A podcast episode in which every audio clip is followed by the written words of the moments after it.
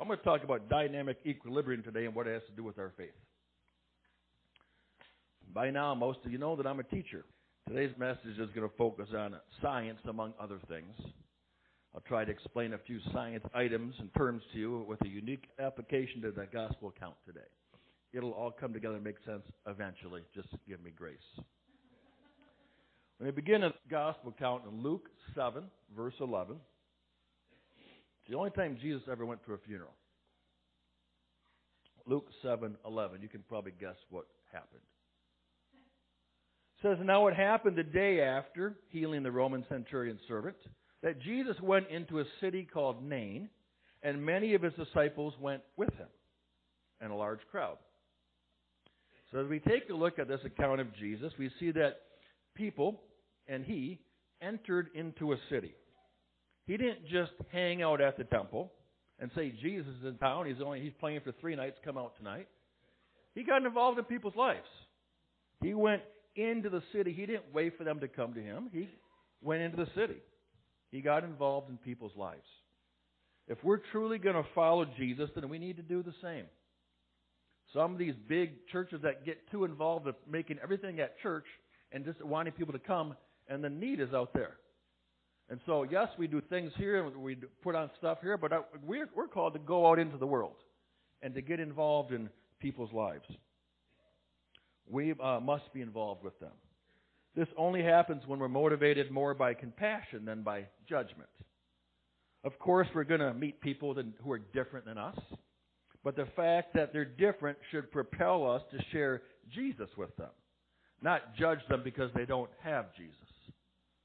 Thus, we need to get involved with people, whether that means getting involved in the Rotary Club or a, a, a local nonprofit in the area or just getting involved with people. We, that's, that's what we're called to be, not just stay in the church, but to get involved in people's lives. Jesus models this emphasis and this passion, and he brings his disciples along with him, as well as a large crowd. Luke 7, verse 12. And when Jesus came near the gate of the city, behold, a dead man was being carried out, their only son of his mother, and she was a widow. And a large crowd from the city was with her. Okay? When he came near the gate, that's what I want to focus on. Throughout the Bible, there are many occurrences that happen at the gate. That's the point of entrance or the point of exit. When God's angels arrived in Sodom, Lot was sitting at the gates. When Boaz went to the town gate to settle legal matters regarding his marriage with Ruth, it was at the gate. King David stood by the gate when giving last minute instructions to his army before their fight against Absalom. After Absalom's death, David returned to his place at the gate, and the people came to him. When the book of Proverbs speaks of a virtuous woman, it declares that the work of her own hands will bring her praise at the city gate. In fact, when Jesus returns, I talked about this a few weeks ago, but when Jesus returns, we're told that he will enter the holy city through a gate. Does anybody remember which gate it is? The east gate. Yeah, that's when he when he comes back. So there's a lot of stuff the Bible talks about a gate and these transactions that happen at the gates. Comparatively, I will show you today that one of the determining factors of our success in our Christian walk is how we handle transactions at the gate. It's really no coincidence that our bodies are designed with gates in mind even down to the most basic building blocks of our body, which are our cells. The most common gate like transaction with cells is a process called osmosis. Our cells are covered with a protective covering called our cells. Cell membrane. Yep, yep. So our, cells have a cell membrane. It's, got, it's a protective covering that goes around the cells. The cell membrane is selectively permeable. It'll eventually get easier to understand. The cell membrane is selectively permeable, which means only the necessary materials are let into the cell, and the unwanted material is pushed out of the cell, or the waste is let out. In effect, it is nature's caller ID, right? You know, you caller ID, you can screen who's who's calling, you don't got to answer it. Well, the the cell membrane allows what the good stuff to come in, and it doesn't answer the call when the bad stuff's there. It can push the bad stuff out. Okay. So to go a little deeper into science, let me try to explain osmosis. Um, osmosis can be explained by when there's pure water in a cell and there's maybe salt water next to it or a contaminated uh, substance next to the cell.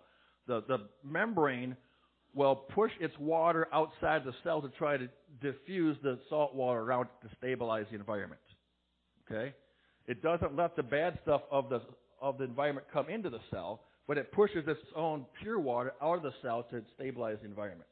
If you've ever wondered why salt makes you thirsty, it's because when you have salt and there's salt water in your body, your cells release the water to stabilize the environment. The problem is if your cells stay in salt water for too long, they become brittle and they dry up. Okay? So, assuming that the membrane does not break, this flow will finally stop when the pressure is the same on both sides. When inside the cell is the same pressure as on the outside, and it, and it stops flowing out. That balance is called dynamic equilibrium. It means balance. Okay? When, like I said, the problem is if the cells are in an environment that's too dangerous for too long, they become brittle and dry and they don't work as well as they should. That's why your skin gets dry and flaky when you don't fill it back up with enough water to recuperate and return to its natural state. Through this gate like process of osmosis, our very cells, the, how God created us, our very cells are constantly seeking to create health through balance. We don't even realize the things that God does to create balance in our lives. So, what's that have to do with us? Well, spiritually, we're built the same way. The indwelling presence of the Holy Spirit insulates us from the world. That's why we talk about it. How can a missionary live in horrible conditions where he's threatening against his life and still do it with great joy? Because the Holy Spirit insulates that person to still walk in the spirit and power and love of God in the most difficult environments to do. And the Holy Spirit does that for us as well. He insulates us. He does not isolate us. He wants us to get involved with the world, but He insulates us so we almost like we walk in a bubble of the Holy Spirit filling us when we go into the world to share Jesus. John 7:38 illustrates this. He who believes in me, Jesus said, as the scripture has said, out of his heart will flow rivers of living water. Maybe you thought this before that if I want Jesus, how come he's not pouring more into me? How come it's always out of me? It's because the Spirit already lives inside of you. And so what the Spirit does to allow you to balance yourself in the world is out of your heart he will flow spirits of living water to balance the environment around you.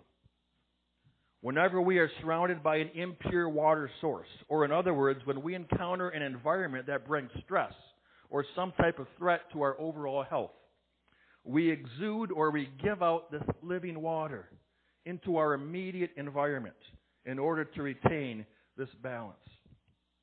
These living waters flow through us and around us, and they strengthen us.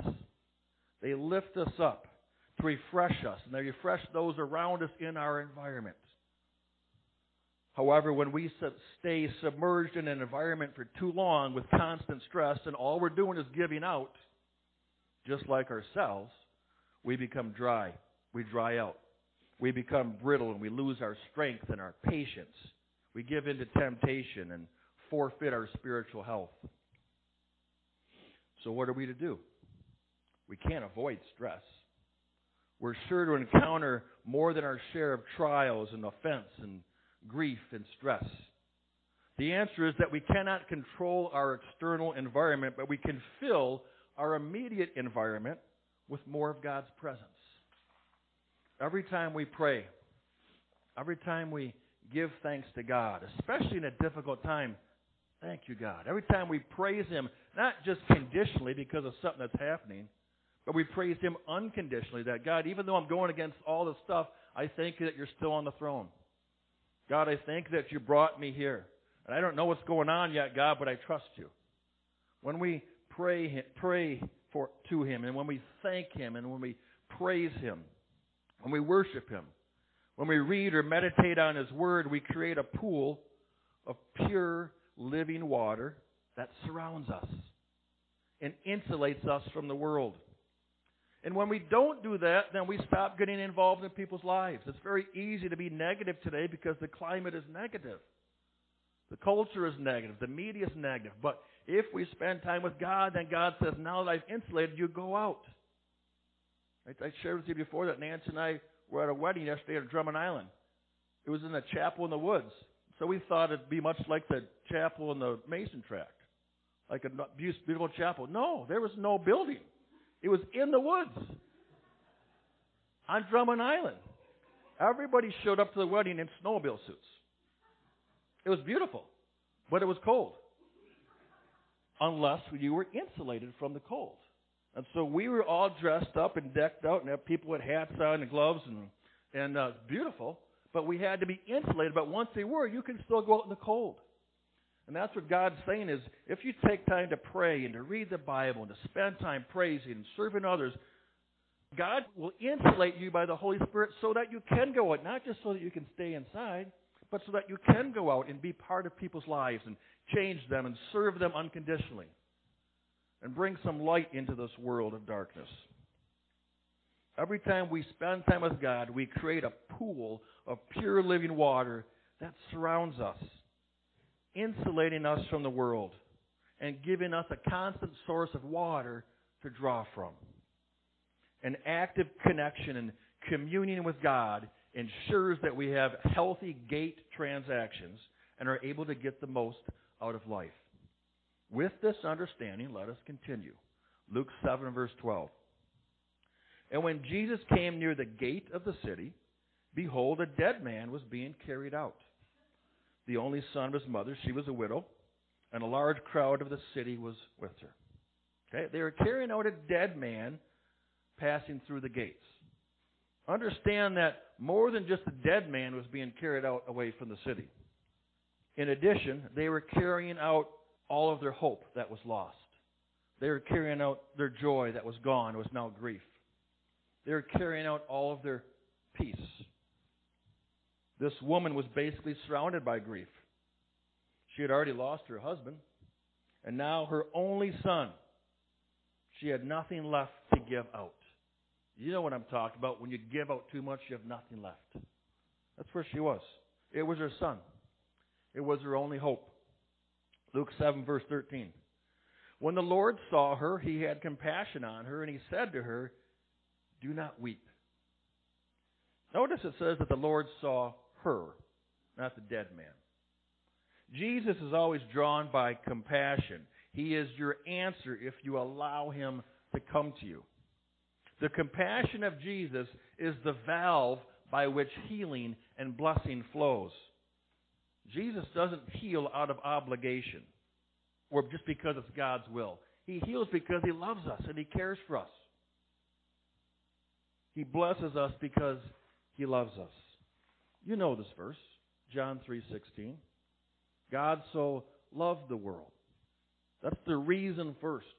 God so loved the world that he gave his one and only son that whoever believes in him should not perish but have everlasting life. It's the love of God towards his people that opens the floodgates. All we need to do is recognize it and be open to Jesus coming into our lives and begin to seek his pure water. Therefore, when the woman passed by Jesus during this funeral procession, Jesus saw her. And then he quieted her and told her not to weep. He knew she had just lost everything that and she, he knew that she had been submerged, so to say, in the waters of grief for too long. She needed a fresh flow of the living water to fill her up. No matter how strong a person is, we can all only take so much. Jesus knew this, and so he came directly to her. Jesus always knows where each one of us is at. He knows that he knows what we've been through. He knows what we're up against. He knows the hearts that are open for him and are open for his touch. Luke 7:14. Then Jesus came and touched the open coffin, and those who carried him stood still. And he said, "Young man, I say to you, arise." He touched the coffin. He didn't say stop, or he didn't ask them to stop. He didn't even stand in their way and refuse to move. He simply came and touched the coffin. And the great part is, they stopped. Those who carried the dead man stood still.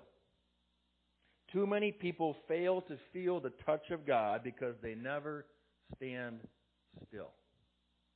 They just continue in their busyness or their misery. They don't wait for God to catch up with their busy lifestyle. That's why many churches are empty nowadays. There's so much stuff going on on Sundays.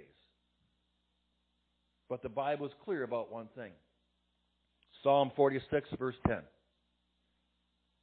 says, Be still and know that I am God. Now, some people, even when I say that, they get hesitant because I waited too long to say it quickly. We're so used to going so quickly, but be still and know that I am God. I will be exalted among the nations. I will be exalted in the earth if you can be still and know that He is God. We must take the time to be still so that we can truly know God and feel His touch. You know that Jesus never touched anything and left it the same. This simple touch sent streams of living water into that which was dead. If we take the time to let Him touch us and fill us back up. And then, Jesus spoke to the young man. He didn't speak to the death, He spoke to the young man. He didn't rebuke death. He didn't rebuke the sickness. He didn't rebuke the enemy. The truth is that sometimes we spend too much time rebuking the evil and the sickness and the trouble around us instead of just making a direct connection to God Himself and being infused with His strength to stand, with His peace to endure, and with His power to overcome. Jesus spoke directly to the man. I say to you, He said, thus giving him an immediate flow of living water to recharge and to fill every cell in his body. It is the living word that brings life. It is the words of Jesus that we speak over our lives that empower us through the Holy Spirit that brings healing to us. It's more than just coming and listening to a sermon. It's you taking out your Bible. Hopefully it's not ripped up like mine here. Or maybe it is because you use it so much. But getting, getting into the words of Jesus and letting Him speak directly to you. When He's speaking directly to you, that fills your spirit, and maybe you don't even realize it. But there's life. These words have life, and so it fills you back up so that you can continue to be involved in the lives of people around you. The living word brings life. Jesus said, Arise through the sickness. Arise through your pain. Arise through your doubt and through your despair. When we are filled with this continual flow of the Holy Spirit, we can rise up and stand in the midst of anything. When we've been in a toxic environment for too long, not only do we become dried up, but we actually start to draw in the impure water from our environment. Water from any other place other than from God does not pack the punch and power and healing and strength that His living water holds. In fact, many good intentioned people fall into this trap of camping out by an impure water source and they don't even realize the danger that they're incurring. What evolves from this exchange is the condition called codependency. It's where people only feel needed in places of crises because they live off the thanks and praises of others. But the praises of others did not contain living water. In essence, they're living off nothing more than recycled water that has lost all of its nutrients through wear and tear. The problem soon becomes that codependent people actually create their own crises so that they can feel needed, so they can live off the praise and thanks and pity of others. I'm a counselor. I understand, understand this. And it's, and it's, and it's not because people are bad, it's because they're hurt and they're wounded. In their time of woundedness, someone came by to offer them human things, which is, which is still appreciative. But when we spend more time getting credit and thanks and pity from others, and we don't get the pure living water of God, we're not getting the best stuff. And so people sometimes to feel needed, they'll create things around them and continue to live off of that. And God's saying, listen, I have all the answer for you. I have pure living water. Remember, Jesus said, Whoever is thirsty, come to me and drink. You see, because when we rely on the praises and thanks and attention of others, we don't get that pure water. And Just like drinking salt water will dehydrate you and even kill you if you take in too much, when we try to survive only by taking in the impure water around us, that water produces bondage and death. Jesus gave us the answer on how to defeat this problem. John 7, 37 and 38. I'm going to say it again. On the last day, that great day of the feast, Jesus stood and cried out, saying, If anyone thirsts, let him come to me and drink. It's great to have friends around us that pray for us, encourage us. We need that. But the thirst that really cleanses us is to come into Jesus and drink. He who believes in me, Jesus goes on to say, as the scripture has said, out of his heart will flow rivers of living water. We must come only to Jesus when we thirst, for he has the only water that is filled with life. So Jesus, with that living water, speaks to this young man and he says, "Arise." Luke 7:15. So he who was dead sat up and began to speak. And he presented him to his mother. He began to speak. In fact, he probably couldn't stop speaking about the wonders of Jesus. The proof of the resurrection is when you are speaking about Jesus, sharing what he has done in your life. You become like that never ending fountain. I can't stop. I can't shut up. I can't stop talking about Jesus. You don't understand. I was down. I was addicted. I was depressed. I was in despair. And Jesus refreshed me and He opened a door. And now I can feel His presence. Now He's surrounded me with brothers and sisters who are like-minded like me and know we're not perfect, but I know that we're loved. The proof of His resurrection, how do you prove it to people? When you can't stop talking about Jesus in your life. If we are not speaking about Jesus to others, then is our spirit really resurrected? Or are we kind of in that environment where we, we need a fresh flow of His Spirit? Maybe you need a new touch from Jesus. A flow of living water to refresh every part of you. So that as His goodness comes in, your thanks and your praise and your witness of Him flows out. Creating that perfect balance, that dynamic equilibrium. Luke 7:16. Then fear came upon all, and they glorified God, saying, "A great prophet has risen up among us, and God has visited his people." Holy fear, which is reverence and awe, holy fear precedes glory. Holy fear shakes us from contentment, shakes us from being in control. It puts us in a place where praising God is automatic. It just flows from us. The people in this procession declared that a great prophet had risen up among them and that God had visited them. Only a personal God is spoken of in this way. This way. He has risen up amongst us. If you look at what's happened in our church in the past couple years, we've been through a pandemic. A lot of churches didn't make it through the pandemic. I don't know if you know that. A lot of churches closed their doors. A lot of churches shrunk down to very small numbers. And thank God for the faithful, but we've, we've continued to grow. It's not because of me or anyone else, it's because of God. God's doing something here, and we're just being submitted to Him and allowing Him to bless us. And so, as we continue to give Him thanks, God visits His people. It's out of a personal connection. God has risen up amongst us. Now, this is something to talk about, something to share. Luke 7:17. and this report about him went throughout all Judea and all the surrounding region. This report is the fact that the witness increased. Jesus didn't say, go tell me. They just couldn't help but tell Jesus. Tell about Jesus. The word spread. His name went forth. His living waters continued to flow blessing everyone who was looking to be refreshed.